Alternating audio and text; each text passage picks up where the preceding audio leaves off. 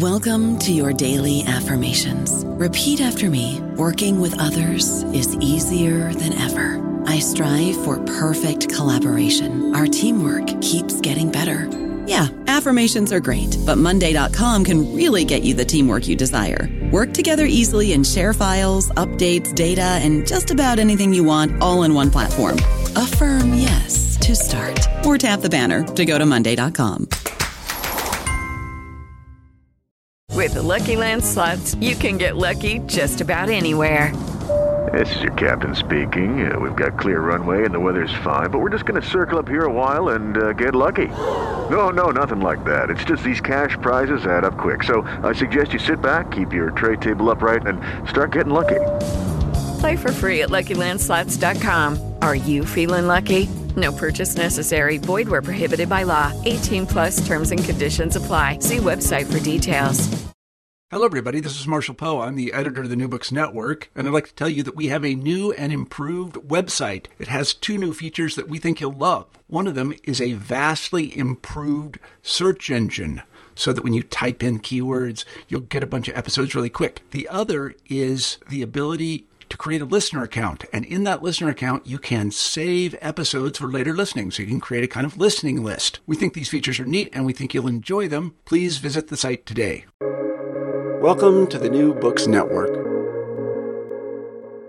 Welcome back to New Books in Political Science, a podcast on the New Books Network. I'm Susan Liebell at St. Joseph's University, and today I'm joined by Dr. Mallory E. SoRelle to discuss her new book, Democracy Declined The Failed Politics of Consumer Financial Protection, published by University of Chicago Press in 2020. Americans rely on credit to provide their food, clothing, shelter, transportation, and other daily necessities. And the 2008 financial crisis demonstrated how reliant they were on unreliable institutions that encouraged risky lending practices. Yet federal policymakers did little to change their approach to curbing these lending practices, and there was little political response from consumers or consumer groups. How can political explain- scientists explain this?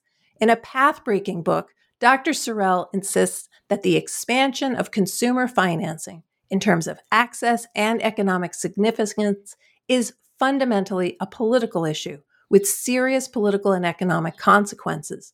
She offers a policy centered explanation, one sensitive to what she calls regulatory feedback effects that shape the behavior of bureaucrats, consumer advocates, and ordinary Americans. SoRelle explains how angry borrowers' experiences with these policies teach them to focus their attention primarily on private organizations, banks, and lenders, instead of demanding that lawmakers address predatory behavior.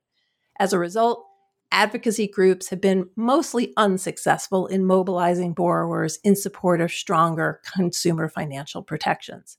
The absence of safeguards on consumer financing is particularly dangerous because the consequences extend well beyond harm to individuals. They, as Dr. SoRelle notes, threaten the stability of entire economies. In addition to explaining the political dynamics of failure, SoRelle identifies three possible mitigations. Dr. Mallory SoRelle is an assistant professor at the Sanford School of Public Policy at Duke University. Her research interrogates how public policies are produced by and how they reproduce socioeconomic and political inequality in the United States. She's worked in both electoral politics and consumer advocacy, and given that this is the 10th anniversary of the Consumer Financial Protection Bureau, I am particularly delighted to welcome her to New Books in Political Science. Thanks, Susan. I'm delighted to be here with you. So, so how did you come to this particular project? Was it your work in electoral politics and consumer protection? Was it previous scholarship? It really was driven um, by my work experiences. You know, the seed for this book was planted in my very first job out of college. I um, was fortunate to get a position as a research assistant at the National Consumer Law Center, which is an organization that works to protect the finances of, of low income Americans.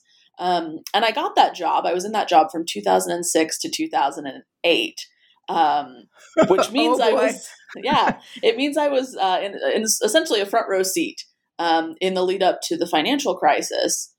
And so I watched these, you know, incredibly talented, dedicated experts on consumer financial protection try and sound that alarm and warn policymakers that they needed to take predatory lending seriously because if not, it was going to have uh, dire economic consequences. And I also watched as as they and and groups like the one I was working at tried to mobilize borrowers, you know, who had been um, severely affected by predatory lending to try and demand better protections from their policymakers. And it it was um, so surprising to me, particularly given what political scientists know about the potential effects of lobbying and uh, of mobilization to as sort of drivers of political change. Um, it was striking to me both in the lead up to, but especially in the aftermath of the financial crisis, how little policymakers were willing to change, um, and how little borrowers uh, were willing to engage politics as a way to try and address these problems. So that really was the inspiration for the book. I know it's incredible, and and it's sort of rarer and rarer these days that people have some sort of actual policy experience before heading to graduate school, and and and, and throughout the book, and we'll talk about the various methods that you use. I really think that that's reflected in the scholarship. You look everywhere, and you include so many different types. Uh, I I loved the book. I learned so much from it. Uh, but I was particularly impressed by the variety of um, uh, of, of methods that you're using.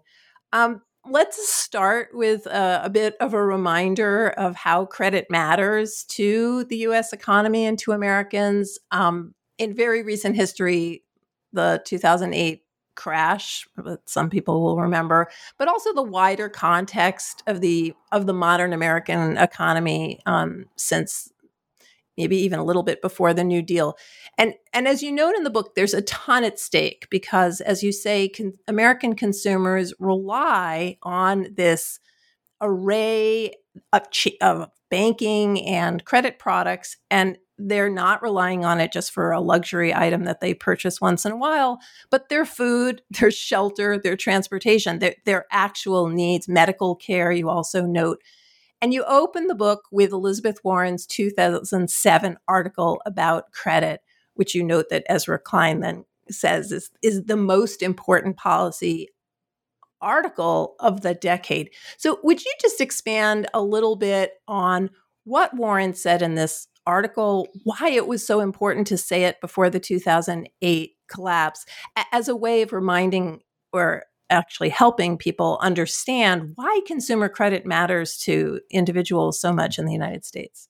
Sure. So when uh, you know then professor of law Elizabeth Warren was writing this article, um, it was an article that was essentially pushing um, Congress to create a, a, bureau specifically to protect consumers and their financial transactions. So essentially, um, an agency that's akin to the Com- Consumer Product Safety Commission but specifically for finances. And this is a battle that had been fought for some time. And, um, you know, Warren sort of lays out a plan for what this would look like. And the argument that she makes in the article is essentially, you know, we, we, we can't imagine at this point, sort of in American history, going to the store and shopping for, uh, she uses the analogy of a toaster, right? With the expectation that when we take it home, there's a one in five chance that it's going to burst into flames and burn down your house. Um, and my understanding is this was actually inspired by a toaster fire she experienced, you know, on her own once. Um, but she says that for one set of consumer financial uh, or consumer products, in this case, financial products and services, we don't have those same protections. Um, and we ought to. And the reason we ought to um, is because they are one of the most pervasive products and services that American consumers use. Um, if we think about it, you know, all, I think it's it's hard for for most Americans, particularly those who can get access to things like a bank account or a credit card, to imagine going through their daily life without that, right? Um, and uh, you know, at the time of the financial or, or the sort of eve of the financial crisis, um, about 40% or so of Americans said that they relied on something like their credit card just to meet basic needs, right? So to be able to afford their groceries, afford clothes for their kids, you know, afford food for their tables. Um, and another almost half of Americans said that in a financial emergency, right, if they had some sort of income shortfall, their credit card was their first line of defense, right? That's what they could rely on to sort of weather a financial storm. And so, perhaps unsurprisingly, as a result of that, Americans had built up trillions in debt. So much debt, in fact, that by, um, I believe it's 2002, the average household had more outstanding debt than they were bringing in an income in a year, right? So the scale of the problem was potentially huge. You've got great charts. I don't always wish that we could do charts on the podcast, but honestly, uh, that one chart that shows from 1986 to the present the percentage of debt that Americans are the amount of debt. I don't think it's a percentage that that is extraordinary. It's kind of a as I said when before we started the podcast, there were things about this book that were kind of frightening, and that was was one of them to see this massive change.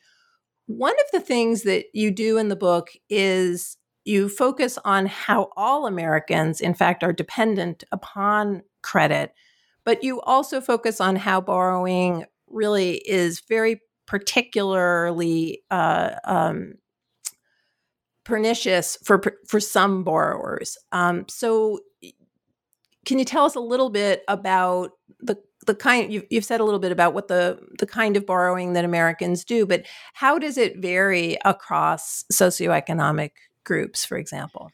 Sure. So we could think about access to credit in two as falling into sort of two big groups. Um, there are folks in the U.S. who have access to what we might call um, sort of mainstream credit uh, products. So things like credit cards, bank accounts, potentially mortgage loans, car loans, things of that nature. And then there are um, folks, particularly less affluent, particularly um, communities of color, who don't have access to those sort of standard forms of credit and instead are forced to rely on things like payday loans, check cashing, pawn shops, so these sort of alternative or fringe credit products. So in the book, I'm focusing primarily on um, people who have access to those more mainstream forms of credit. But even among those groups, there are huge inequalities in the amount of money people pay to be able to borrow. So, um, as anyone who studies sort of inequality in American political economy will will know, um, or will be at least unsurprised to learn, um, if you are lower income, if you are uh, a single woman, if you are Black or Latinx, you are paying much more to be able to borrow than your affluent, whiter male uh, peers, essentially. And part of what that means then is um, if you don't pay off your loans every month, you know, if you roll over some of your credit card bill, those fees pile up much more quickly. Uh, and so the effects of high interest, high fee credit, um, which are already unequal, then lead to increasingly unequal debt burdens as they pile up much more quickly for some borrowers than for others. Um, the book does a great job of showing how this regime of credit didn't just come about through Adam Smith's invisible hand. It was not that the uh, individuals mm, expressed a desire for this. It, it was done through some government design. So I was wondering if you could take us back to the 20s, the 30s, and, and talk a little bit about how it is that this regime got established in the first place and what the role of the government was with the otherwise private financial institutions that, in fact, set the terms for the fees, set the terms for the um, uh, uh, the the interest rate. Sure, I think it might surprise um, folks who who don't study consumer credit to know that this is an area where you know in the 1920s in the 19 early 1930s you know banks were not clamoring to make the types of loans that we have access to today. In fact they were pretty suspicious of ordinary folks being able to pay back loans and so they weren't terribly interested in doing that So, you know, prior to the Depression, um, to the extent that people could borrow smaller amounts of money to finance sort of everyday things, they had basically two options. Uh, they could go to a loan shark, which was, as you might imagine, not a good option. Um, or they might have access to installment loans for the purchase of, of very specific goods, particularly things like large appliances or cars. And even then, those installment loans were relatively new inventions. But you couldn't, for example, you know, borrow $200 if you needed to sort of make ends meet before your next paycheck. Um, banks didn't lend that type of money to sort of ordinary folks. And something happened to change that, um, and that was the Depression. So, policymakers, particularly during the Roosevelt administration, started to look at the economy not so much in terms of production or how to drive the sort of supply side of things, but they started to focus on the economy as a consumption economy, which meant that they started to focus their policymaking on demand, on consumer demand. Um, and if you if you have built a consumer economy, uh, you need people to be able to buy things, right? And so people need to have purchasing power. And there are a lot of ways that governments can do that. In fact, we've actually seen many of those in response to the most recent sort of economic recession um, as part of the COVID pandemic. So, one way is you can expand social welfare, right? You can put money from the government back in people's pockets. So, through things like unemployment insurance or um, you know direct cash transfers, if we think about the stimulus checks. You could also try to raise wages. We've we've heard lots of discussions about a fifteen you know fifteen dollar an hour minimum wage, um, and certainly policymaking in response to the New Deal did some of each of those things. But policymakers came to this idea for a different way, a way that wouldn't involve so much overt government spending.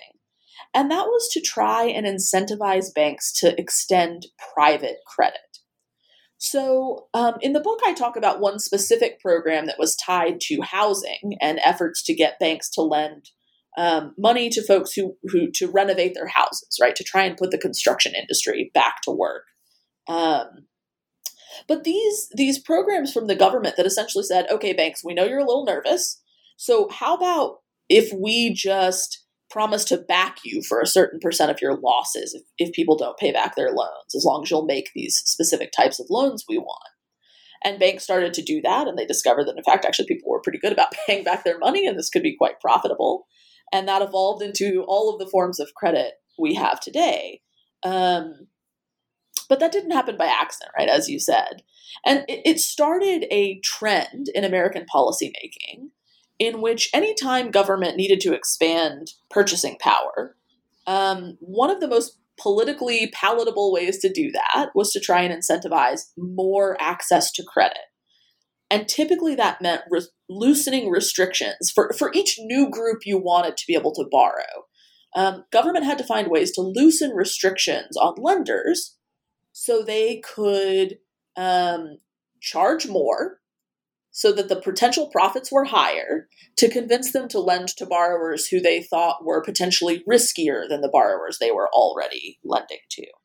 And and that's sort of how we how we got where we are with with pretty weak uh, financial regulations on consumer credit. For me one of the brilliant insights of the book and I, and I felt like how could I not have thought of that? But of course, that's what a good author is supposed to do: is, is to sort of take a veil off of you is this idea that this is a decision that if welfare were more generous, if employment uh, remuneration was more, this would not be necessary, that this was the choice. This is a better way to do it. And then that creates another industry that, in fact, the banks and the lenders that don't exist in the same way in the 1930s as they certainly do now and represent a political force because of the amount of money that is gained from the fees and the interest. Um, uh, it, and it and it made a lot of sense of uh, the last political, the last presidential election for me, and I'll talk a little bit more about that with you later about Biden and um, and Warren on these issues. Um, your book is is driven by this these puzzles, um, all about the failures of the of, of politics in addressing consumer financial regulation. Uh, and you express them as, you know, why didn't 2008 lead to a substantial economic and regulatory policy change?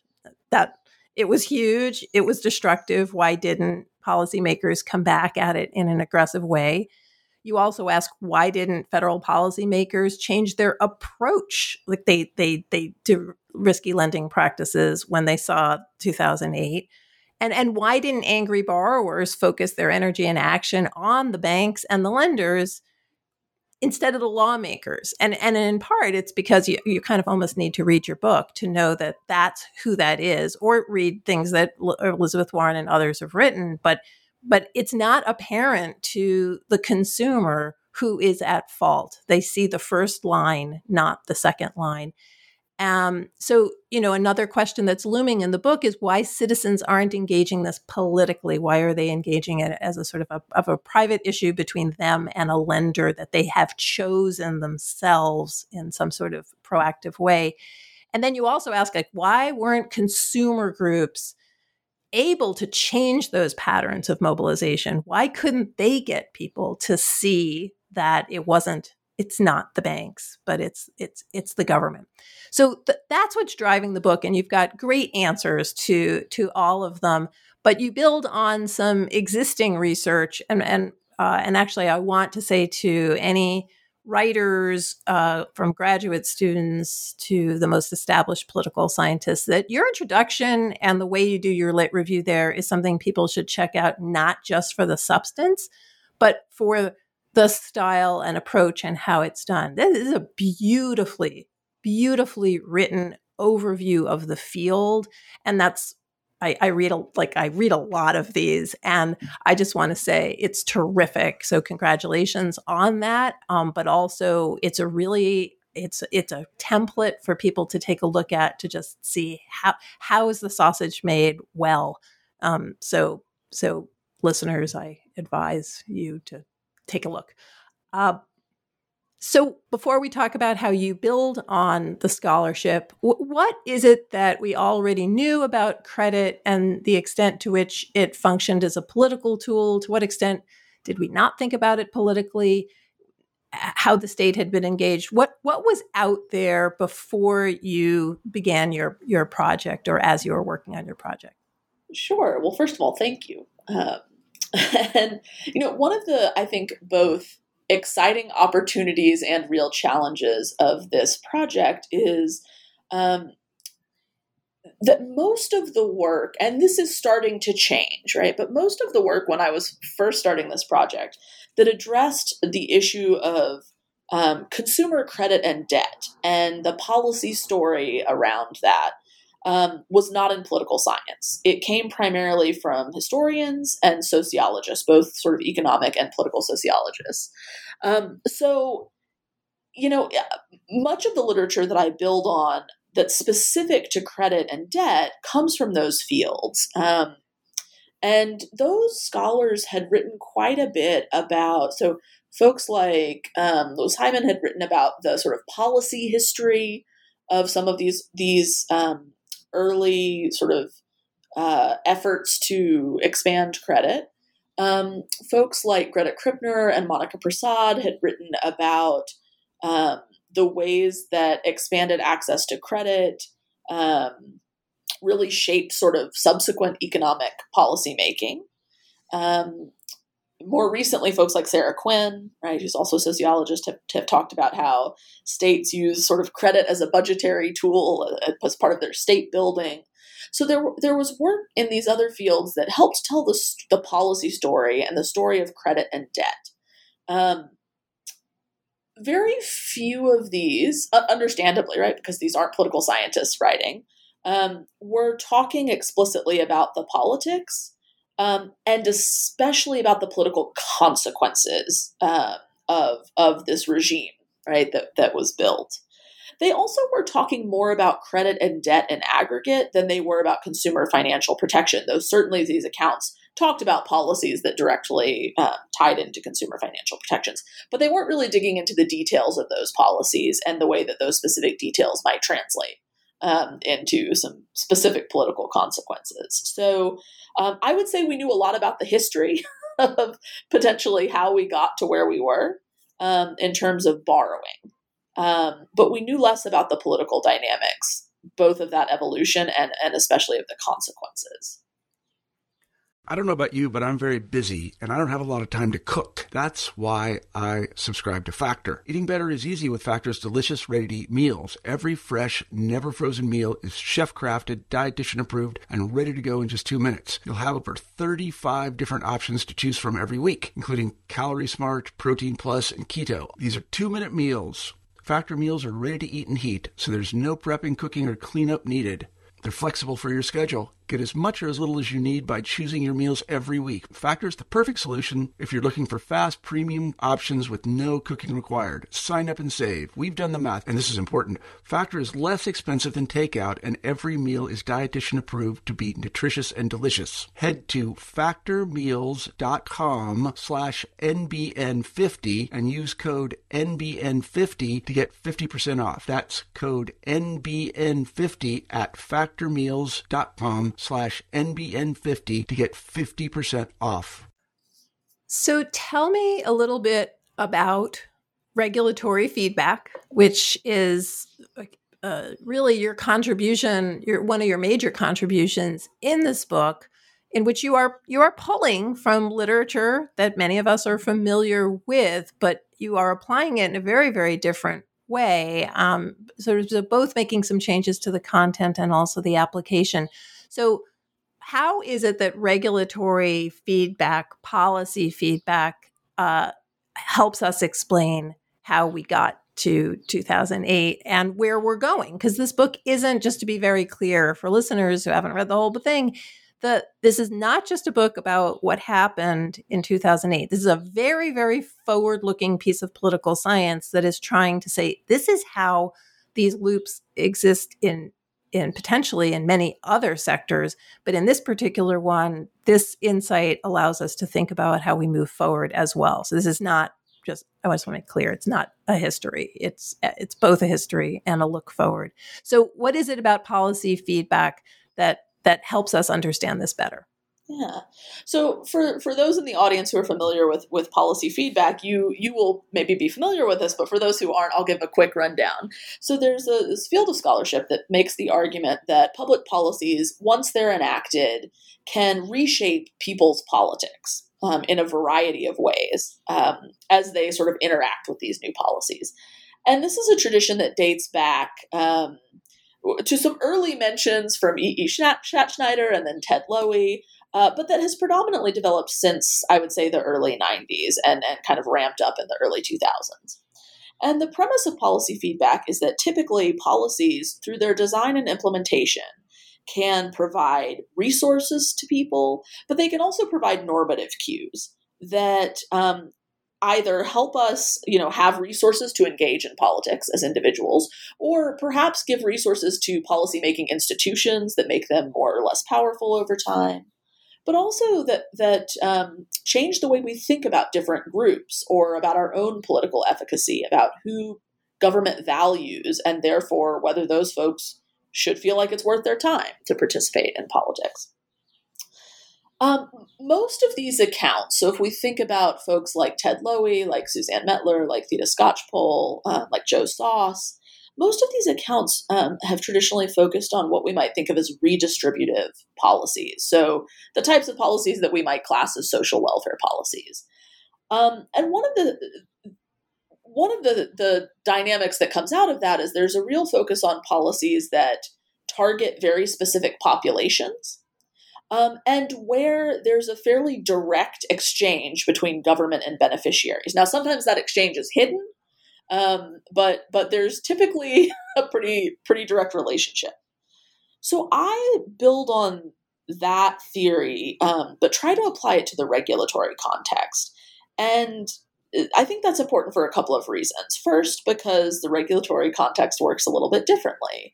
When policymakers enact regulations, they are often intended to benefit individuals but rarely do they um, rarely are individuals the ones who have to comply with them right? Most regulations affect the behavior of businesses even if the ultimate beneficiaries are consumers. So there's this there's additional sort of mediation that happens before um, policy beneficiaries ever experience a policy.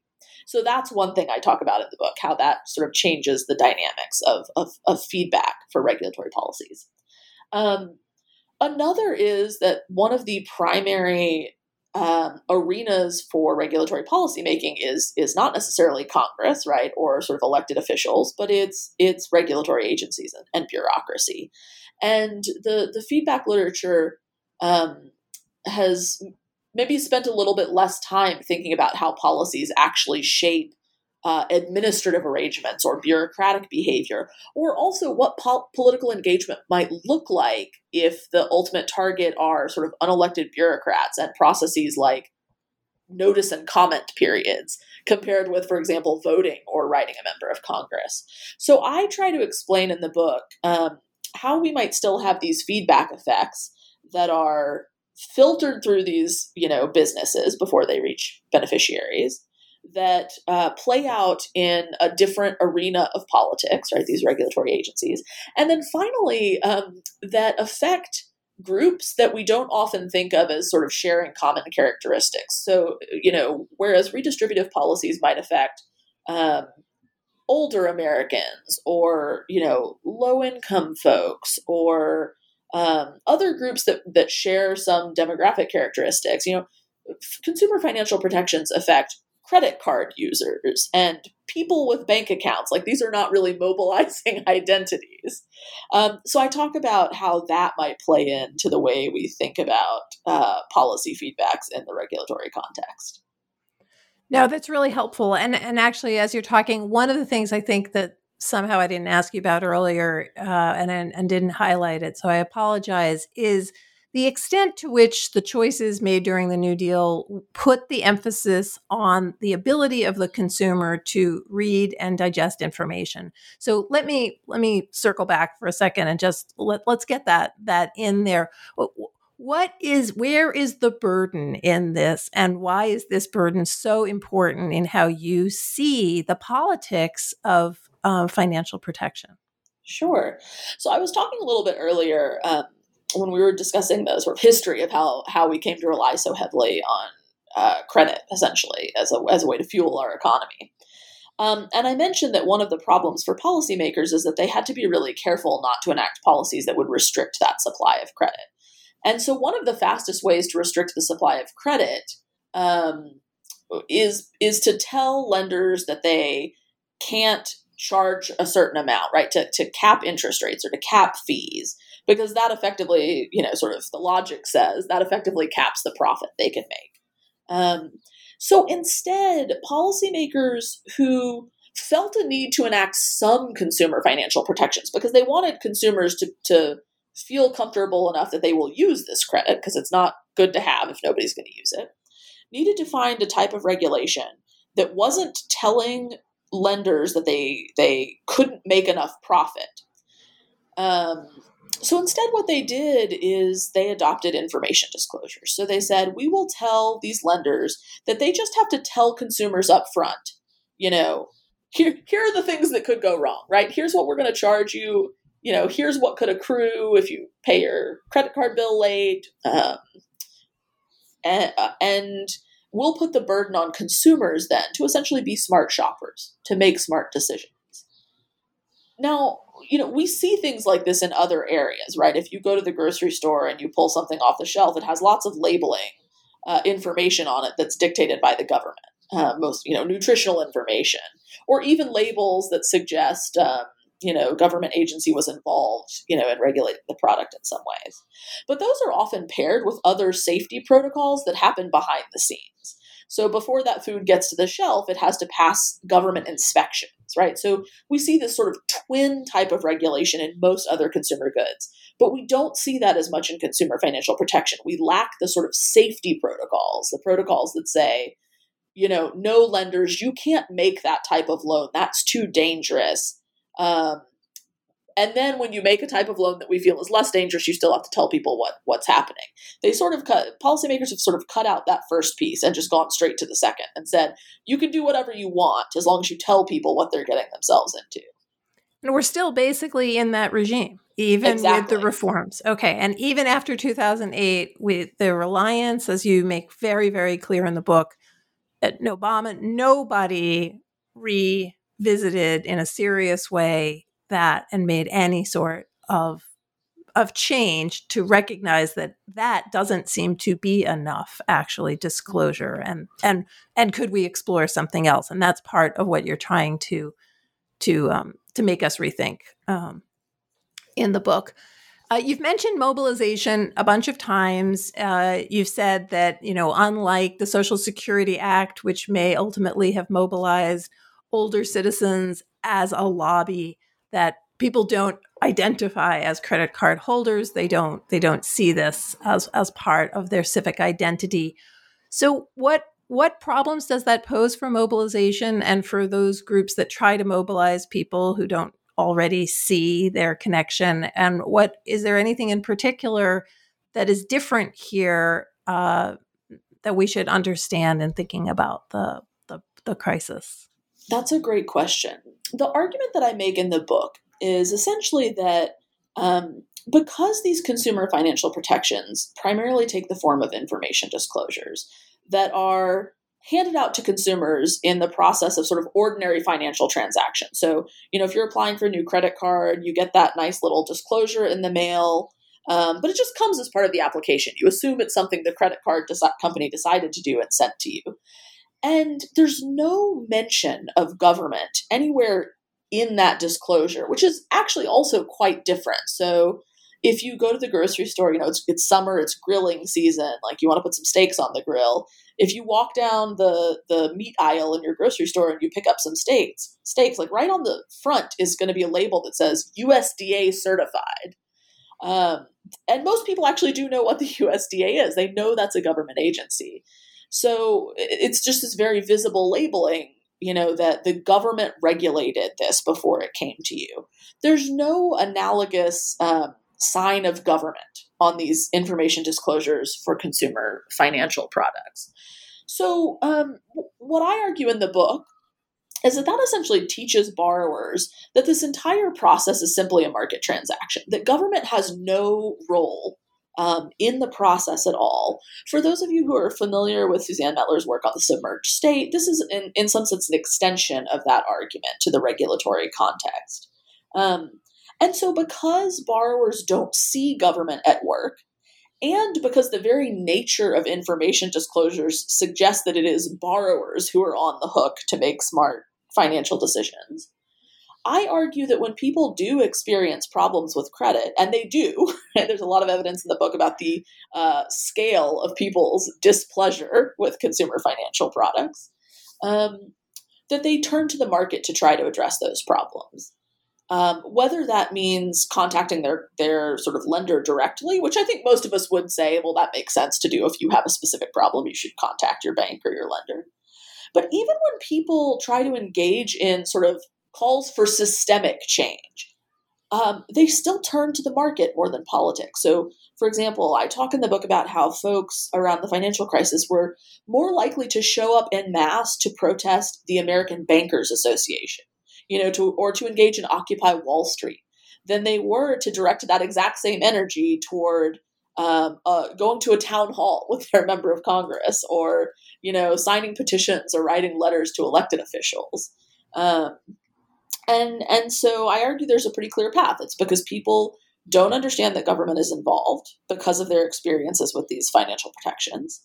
That as a result, when something goes wrong, they blame market actors. They either blame banks or they blame other consumers. Um, and you know, as we know, if if you don't see some someone as part of a part of a problem or a solution, right? Why are you going to bother talking to them? And so they direct their mobilization toward the market and not toward politics. And that's a problem because it forecloses the opportunity for real um, systemic solutions to predatory lending.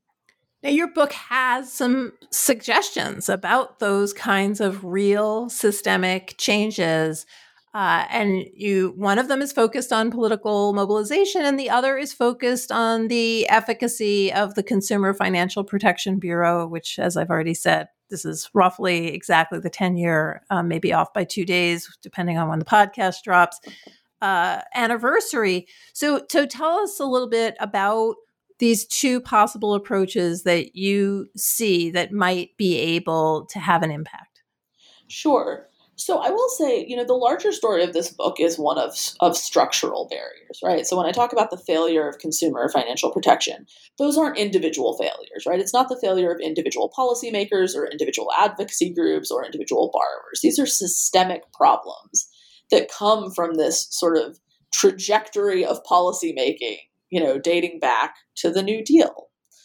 Um, so in an ideal world, there's a systemic solution, right? Which is to reorient our political economy to provide other sources of purchasing power that make credit and debt um, less significant and therefore make it easier to regulate, right? Because folks are not as reliant on it to make the economy go. That's likely not happening anytime soon. Uh, though I will say, I think some of the responses to COVID make that seem more likely than it might have even a year ago. Um, so instead, I focus in the book on some uh, sort of shorter term solutions. Um, one is for advocacy groups to try and you know focus more on um, achieving elements of policy design that make government more visible in the process, right? So fighting to make it so that consumers actually know government is involved in regulating these financial products. The same way that people know, for example, that you know your social security check comes from the government, right? Or um, you know, even around the the 2010 healthcare law, people became um, aware of the fact that this new ACA and some of the benefits that accrued from that were from the government.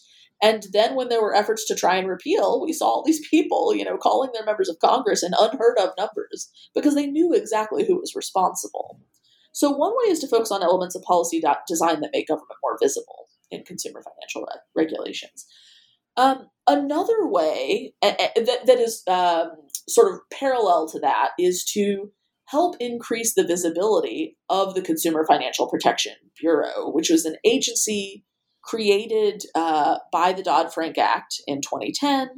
Um, that was the first agency dedicated solely to protecting the, the first regulatory agency dedicated solely to protecting consumers' financial interests.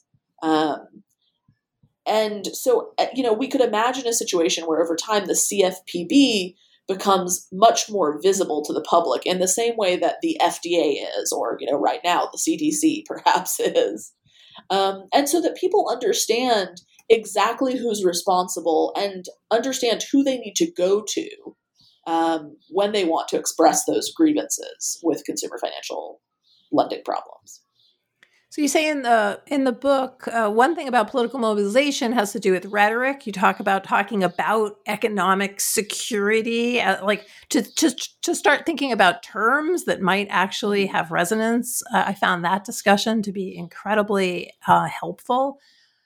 Another thing that you say when in talking about the Consumer Financial Protection Bureau has to do with long term leadership and because this uh, obviously your manuscript was was put in well before the outcome of the election. And I, I don't mean to put you on the spot to do anything beyond what your manuscript promises, but it fascinated me uh, when you said a lot depends on long term leadership and whether the pendulum is going to swing backwards and forwards. I don't think you knew who was going to be the next president here uh, when you were, again, submitting.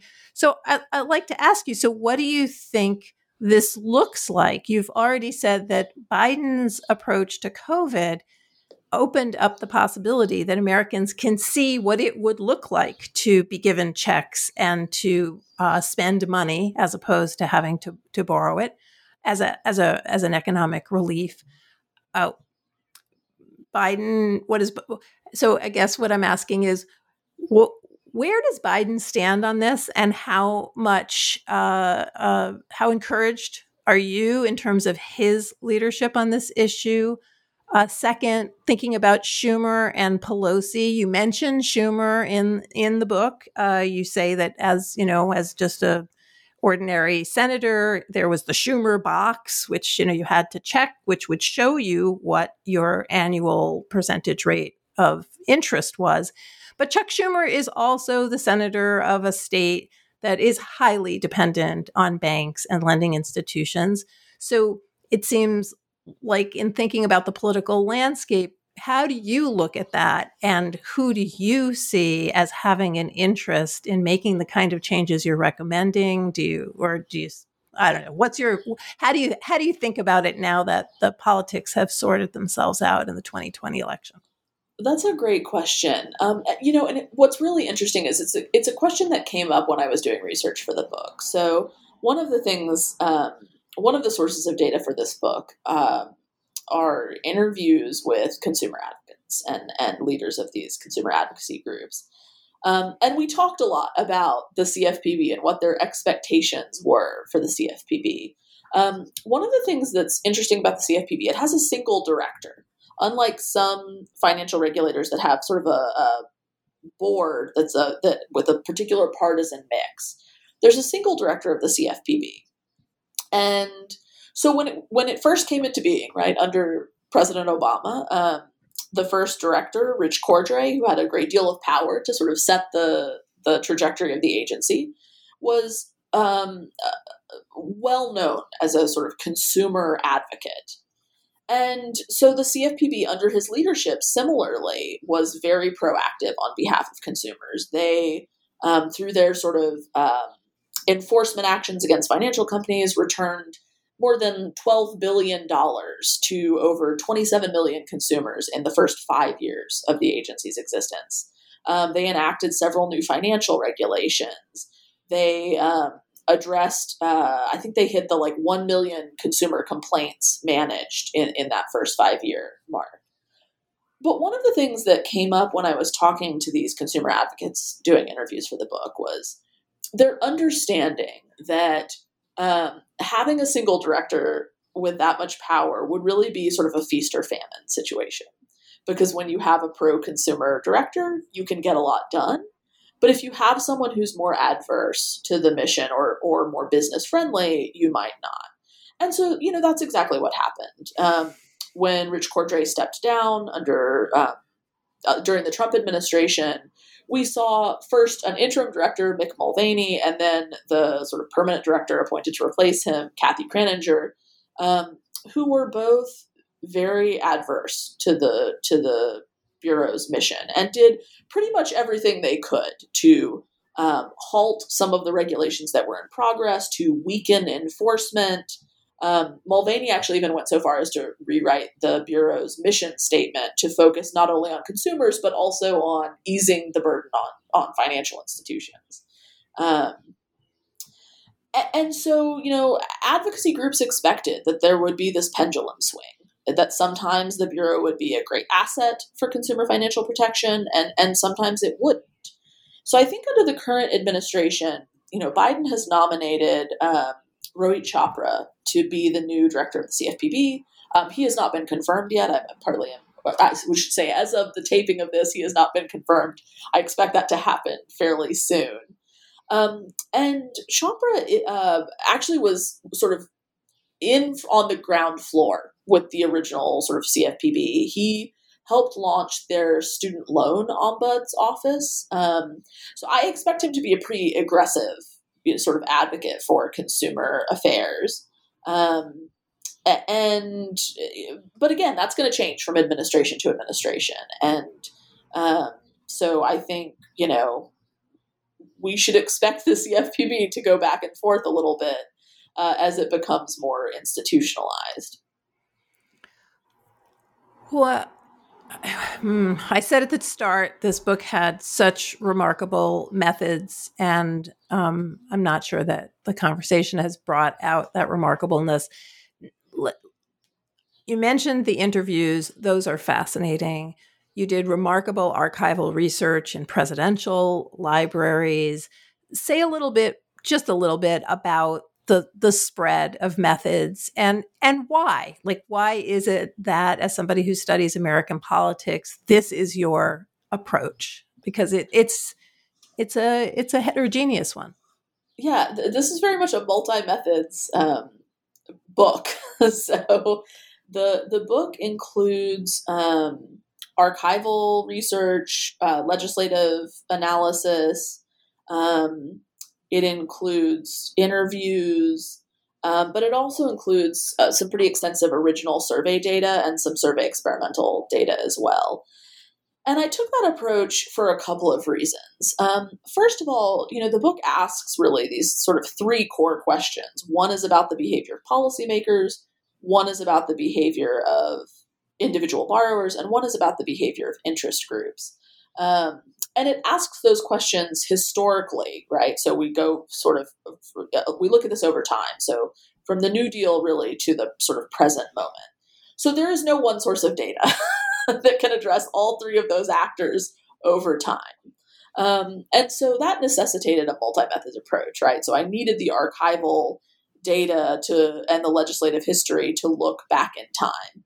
Um, and even into the relatively recent past, because some of the organizational work that I do um, also relies on archives, you know, from the 1980s and 1990s and even 2000s, actually. Um, but to, to get at some of the questions of political behavior, particularly for individuals, I really needed to to collect some survey data because one of the things that became clear from the beginning of this project is that while there are plenty of surveys that ask people about their politics, and there are plenty of surveys that ask people about their finances. There are not surveys that combine those questions. Um, and so, you know, when I was trying to figure out how people's experiences with different financial products and, and their regulations might translate to their politics, there was no existing source of data that, that paired those questions. Um, and so I found myself needing to collect my own. Um, and so, you know, I, I I'm a big fan of multi methods research. I think it allows you to ask bigger, more complex questions. Um, you know, it, it, sort of necessitates triangulating the answers to things. Um, and, and, so that's what I do in the book. You know, I, I try and draw on these different sources of data, both past and present, to really get at the specific dynamics of the argument that I'm making across these three different actors. Mallory, before I ask you about what you're working on now, um, is there anything that we talked about in the book that you really want to share today? If not, we'll talk about what is your next project. You know, I think we've hit most of the highlights. One thing I will say is, um, you know, when I started working on this book, it was not that long after the the the financial crisis and the sort of ensuing legislation that created the CFPB. Um, and, you know, now it's a, about 10 years later, um, and we're seeing these same questions come up again. You know, this time in response to an economic crisis brought on not by predatory lending, but by a, a global health pandemic.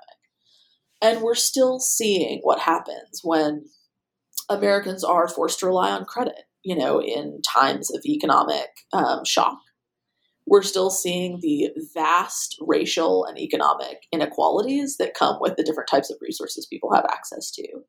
Um, and and and so you know these problems still exist, and the potential for political mobilization, um, I think, is incredibly important because unless you get systemic solutions, um, you know we're going to keep seeing this cycle repeat itself over and over. Um, so I, I think that that that's the you know the take home for me is this may have been centered on the 2008 financial crisis, but it's a dynamic that is recurring, and if we want it to stop recurring, um, you know, we need to make some fundamental changes. So, what are you working on now? What's the next book that we're going to have you here on New Books in Political Science going to be about? Yeah, that's a that's a great question. So, you know, interestingly, uh, it builds off some similar experiences. So, this first job I had out, out of college, right at NCLC, many of the um, staff members I worked with were former legal services attorneys.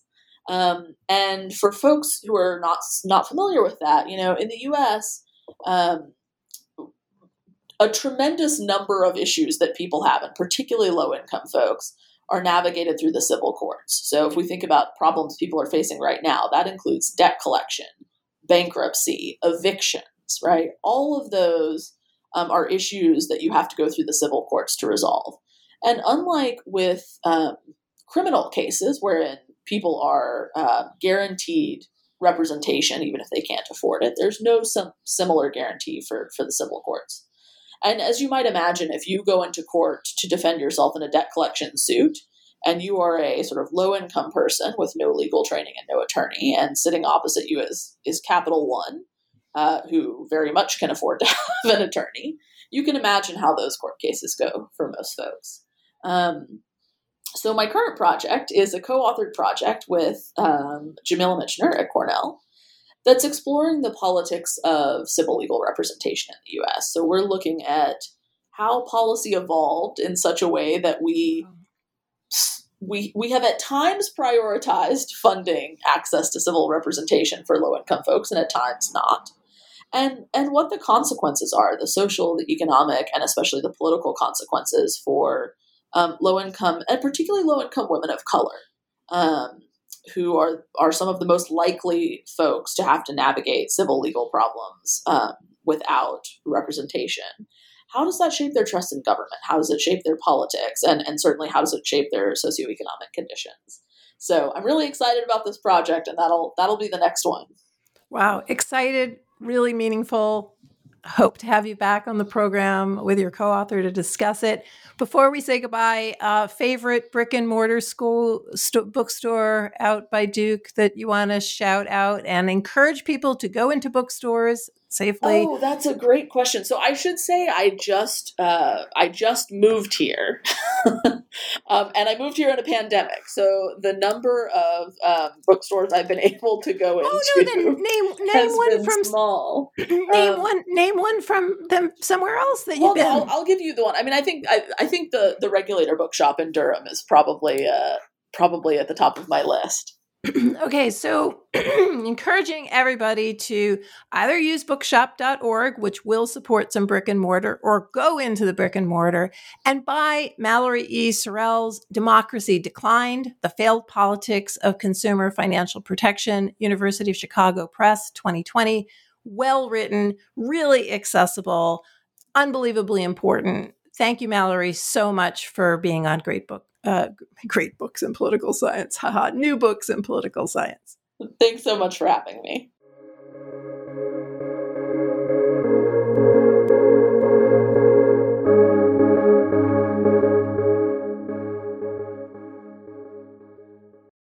Swimsuit? Check. Sunscreen? Check. Phone charger? Check.